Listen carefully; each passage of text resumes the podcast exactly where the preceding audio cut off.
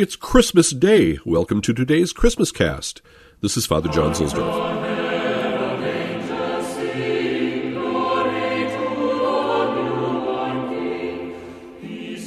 From Meditations for Each Day by Antonio Cardinal Bacci. The first people to pay homage to Jesus Christ are not men of exalted rank, but humble shepherds. They come to offer their poor gifts, but above all else, they offer him their simple and innocent hearts. We also should approach the manger with humility and simplicity. Foremost among the gifts which we offer should be the renunciation of sin, a firm resolution to resist our lower inclinations, and a great love for Him who has loved us so much. There are no more pleasing gifts which we could offer Jesus Christ on His birthday.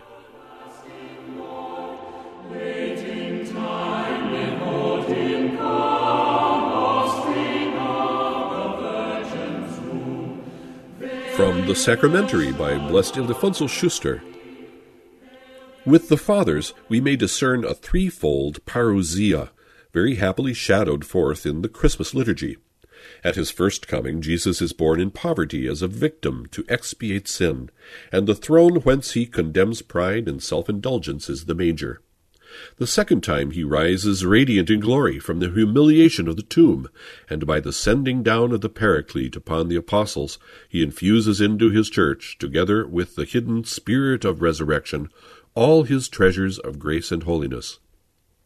The third time he will appear at the end of the ages, seated upon the fiery throne of holiness and justice in the majesty of his office as supreme judge of the living and the dead, when he will bring all creation into subjection to God, and then at length shall be ended the epic struggle which embraces all angelic as well as all human history, the great battle between Christ and Satan. A close bond of connection runs through all this threefold parousia, and this is why the Church never separates them in her liturgy. Easter is the fulfillment of Christmas, and the Feast of All Saints is the fruit of the Sunday of the Resurrection.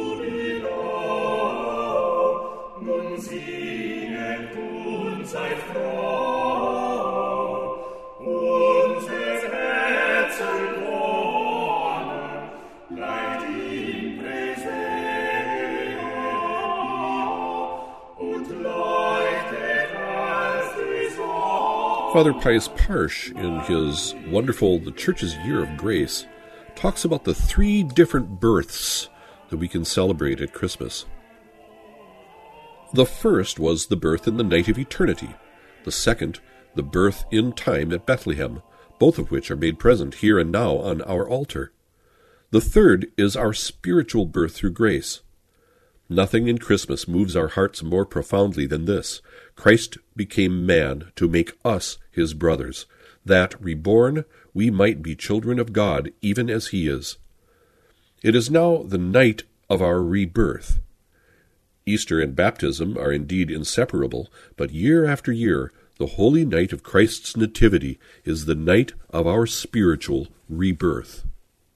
Again, we become new children of God, having cried to heaven, unredeemed during the long weeks of Advent. Now, in the Holy Sacrifice, as you make your heart a crib, the Church not only speaks of Christ as she prays, In the brightness of my sanctity before the morning star I have begotten thee. She is also speaking of you. In the night of eternity, you were chosen by the Father.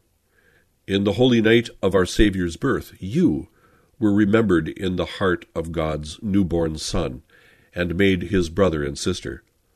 And now the Father draws you to his loving heart. With my Son, born in the stable, you have become my dearest child.